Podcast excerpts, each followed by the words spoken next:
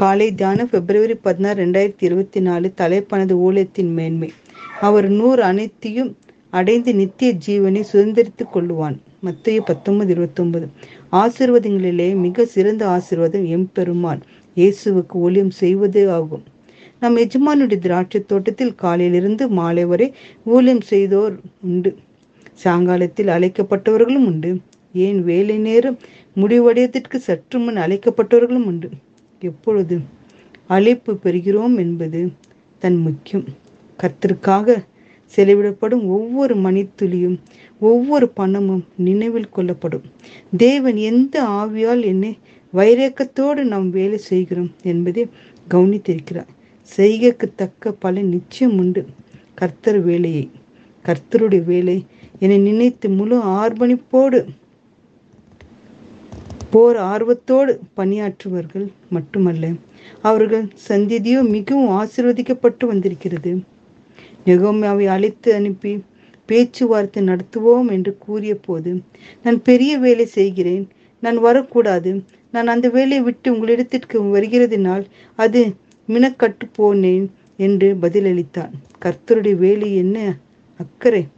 என்று பொறுப்பு என்ன வைராக்கியம்? என்ன ஆர்வம்?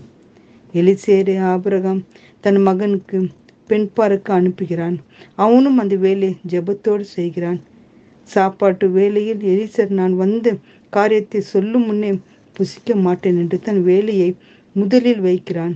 வேலை முதலில் பிறகு நான் சாப்பாடு என்று நினைக்கிற ஊழியர்களே கர்த்தர்க்கென்று சாதித்து முடிப்பார்.